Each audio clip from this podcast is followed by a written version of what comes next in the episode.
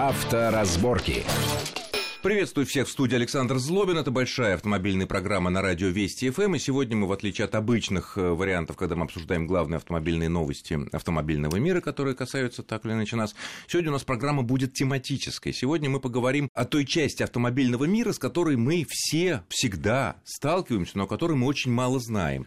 Речь идет о том, о тех людях, у которых мы покупаем машины, где мы чиним машины, где мы обслуживаем машины, которым мы в итоге потом опять продаем по трейдину и так далее. Это сообщество общества автомобильных дилеров нашей страны. Сегодня у нас э, в студии ответит на все мои вопросы президент Ассоциации российских автодилеров Владимир Маженков. Владимир, приветствую вас. Здравствуйте. В нашей студии. И сразу несколько вопросов, чтобы понять предмет обсуждения. Вот мы знаем, сколько людей работает на автомобильном заводе, таком-то, секом-то, там, а сколько людей в вашей отрасли работает? Примерно. Да, хороший вопрос, да. Ну вот мы на 1 февраля посчитали, э, смогли впервые за 20 лет посчитать, сколько вообще в России э, официальных дилеров автомобильных. Э, их оказалось 4398. И поэтому мы... Всех марок, да, всех иномарок, марок, совершенно и верно. Марок. Те, которые имеют франшизы на продажу новых автомобилей. И по нашим таким экспертным оценкам, в нашей отрасли трудится где-то 350 тысяч тысяч э, квалифицированных сотрудников. Ну, э, сотрудники разные бывают. Я думаю, слушатели могут сказать, что не все сотрудники дилерских центров официальных даже вполне квалифицированы. Но, тем не менее, непростая экономическая ситуация. Какой примерно процент вам пришлось сократить, оптимизировать?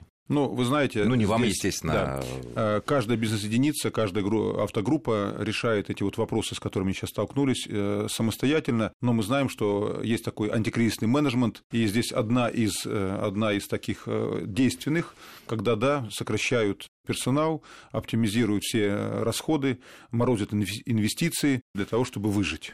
Это такая Ну и процентов есть. сколько примерно вот из 350 тысяч наших Могу сказать, что дело в том, что э, мы столкнулись вот э, с таким маленьким тормозом по продаже автомобилей еще в марте 2013 года. Там 1%, 3, 5, 7, но вот тогда мы почувствовали этот тормоз, и вот э, многие глубокие менеджеры уже тогда стали оптимизировать свои бизнес-процессы, в том числе и сокращать персонал. Поэтому, по большому счету, многие этот процесс завершили в прошлом году, в начале этого. И были подготовлены. Да, совершенно верно. Хорошо, вот мы э, всегда э, в новостях, там, в аналитических материалах анализируем падение продаж автомобилей по маркам, по моделям и так далее.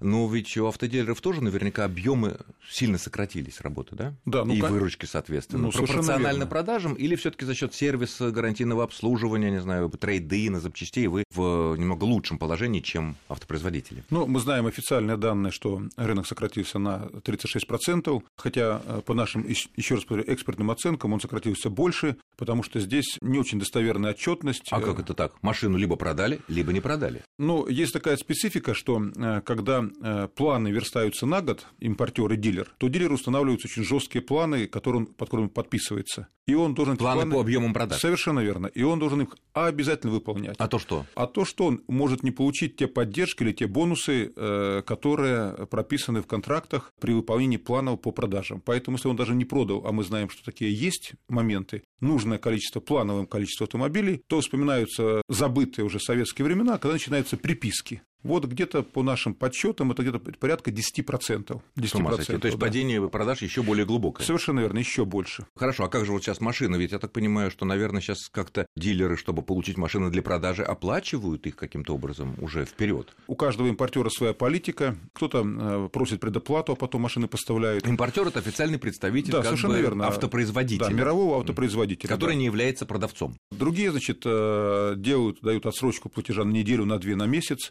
У кого-то есть э, отсрочка и на больший период, там до года, но за это все нужно платить проценты. Проценты колеблются от 13 до 25 процентов. Ну, а это... если не выполняешь определенные показатели, то там включаются штрафные санкции, которые доходят до 30, до 40 процентов. Поэтому это все денежки. А все равно для меня загадка. Вот э, вы говорите, в ноябре составили план по году по месяцам. Ну, да. что творилось в ноябре? Оно, понятно, еще не декабрь был, и до 100 там, э, рублей за евро еще да. не долетало. Но ощущение тревоги, э, ну что, вы разве не могли сказать, стать автогигантом, простите, господа сэры и пэры, но ведь мы не можем спланировать, мы не знаем, сколько будет стоить рубль, доллар, евро и так далее, что будет с экономикой. Ну, вообще, э, как аналитики, конечно, каждый импортер, он очень силен, потому что есть ресурсы большие, и по определенным параметрам они мониторят состояние экономики, рынков различных для того, чтобы Хотя сделать бы свои... на год да, чтобы сделать прогнозы. Но могу сказать, прогнозы на этот год были следующие.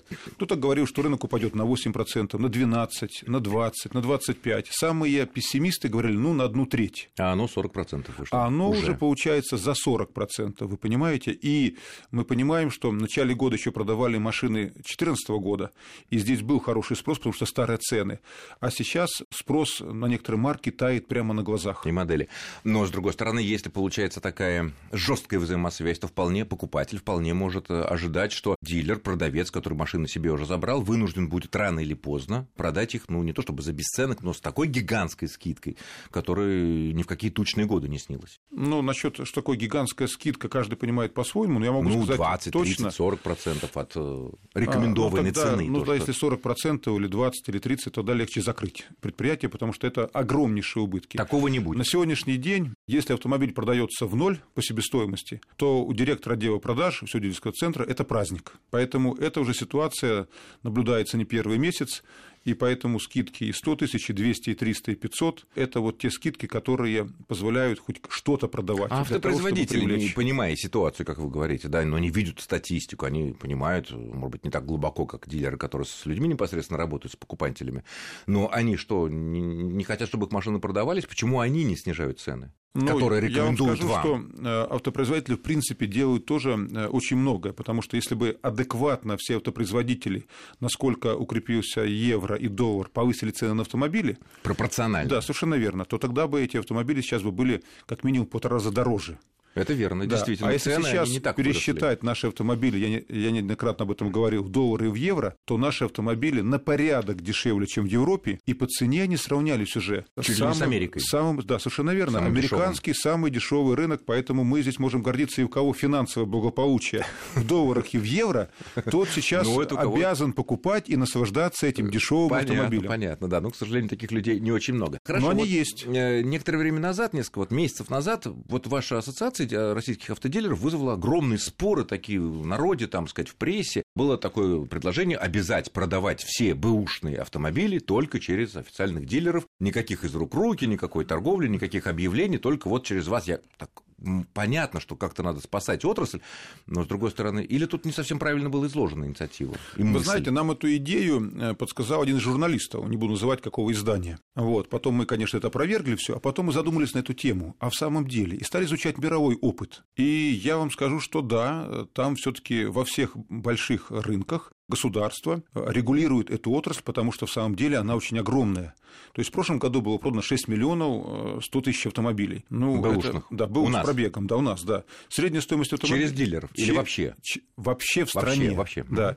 Если учесть, что средняя стоимость порядка 500 тысяч, то понимаете, да, это 3 триллиона рублей выручки. А у меня такое ощущение, что в таких рынках уже давно цивилизованных, типа американских, западноевропейских, там едва ли где-то, может быть, какие-то исключения есть, есть запрет на продажу от Пола Джонсу напрямую, да? Просто настолько система уже сложена, что логичнее и удобнее продавать через дилера. Да, в некоторых штатах это есть, очень информирован Александр. Есть в некоторых штатах Америки. Есть другие страны, которые, допустим, разрешают в закон, через законодательный акт продавать только три автомобиля и не больше в год. Кому? Одному да, человеку? Одному человеку, совершенно а, ну, верно. Да. Явно спекулянт. Понимаете, да. Потому что э, есть здесь у нас какая проблема? Если раньше, допустим, стеснялись как-то оптимизировать или скручивать одометр, так называемый спидометр. Кто есть, стеснялся? У нас стеснялись? Да, ну как-то стеснялись лет 5-7 назад. То есть сейчас это бизнес. То есть я а, знаю, есть я знаю компании, годы, совершенно да, верно, знаю компании, которые продают сотни машин в России ежемесячно, пригоняя их с Европы, со скрученными спидометрами. Вы mm. понимаете? Это бизнес. Обманывают потребителя и берут ценой. А нельзя ли предположить, верит. что если, допустим, проходит ваше предложение и вводятся какие-то ограничения на свободную продажу бэушных машин, а только через некие дилерские центры, где гарантия, что какие-то сотрудники или не сотрудники ваших ну, центров вот, российских автодилеров не сделают то же самое, что продать машину подороже. Хорошая идея. Поэтому я за свободу предпринимательства. Я считаю, что все должны иметь право продавать автомобили с пробегом. Все. Но в данном случае, если кто-то, допустим, скрутил спидометр, ввести такой акт ты скрутил спидометр, если это заметил покупатель, который купил твой автомобиль, да, а там можно определить это, то ты возвращаешь ему через суд, допустим, 50% ну, стоимости автомобиля, и все, экономический рычаг сделает свое дело. Угу. А запрещать, в принципе, ничего не надо. Понятно. То есть все это поставить на какую-то Но, с другой стороны, экономическую да, основу. Я знаю, что в Москве по некоторым моделям уже до 40% автомобилей с пробегом продается через дилерское предприятие. Почему? Почему? Потому что дилерское предприятие принимает этот автомобиль, она делает диагностику, она делает предпродажку. Многие импортеры сейчас пошли в эту нишу. Все замечательно, но при этом Да-да-да. И еще дают продавец это, получает гораздо меньше денег, чем если бы он продал бы э, во дворе у себя. Да. Там. А потом еще дают гарантию, гарантию, и тогда у нашего потребителя есть выбор. Нет, гарантию Пойти... покупателя. Да. да гар... А продавцу-то невыгодно. Нет, гарантию продавца гарантию продавца. Я о дилере говорю. И тогда у покупателя есть выбор пойти, как вы сказали, купить во, во дворе, дворе автомобиль, возможно, подешевле, а там считай скрученный, не скрученный, побитое, не побитое, или пойти к дилеру, заплатить, да, дороже, но получить гарантию, получить э, всю историю ремонта, да, и иметь почти новый автомобиль. Но продавец этого бэушного автомобиля все-таки получит меньше денег, чем если он продавал а это всякая, сам, естественно, потому что иначе работа, какой бизнес у вас? Всякая да. работа должна быть оплачена. Понятно. Понятно. Э, следующая большая тема – это уход, ну, мы уже много раз это обсуждали, уход General Motors э, с российского рынка из-за экономического кризиса, марки Opel, Chevrolet практически полностью э, уходят, и я знаю, что российские автомобильные дилеры подавали или планировали подать иск в суд на General Motors ради возмещения убытков, которые российские автомобильные дилеры понесли из-за этого решения.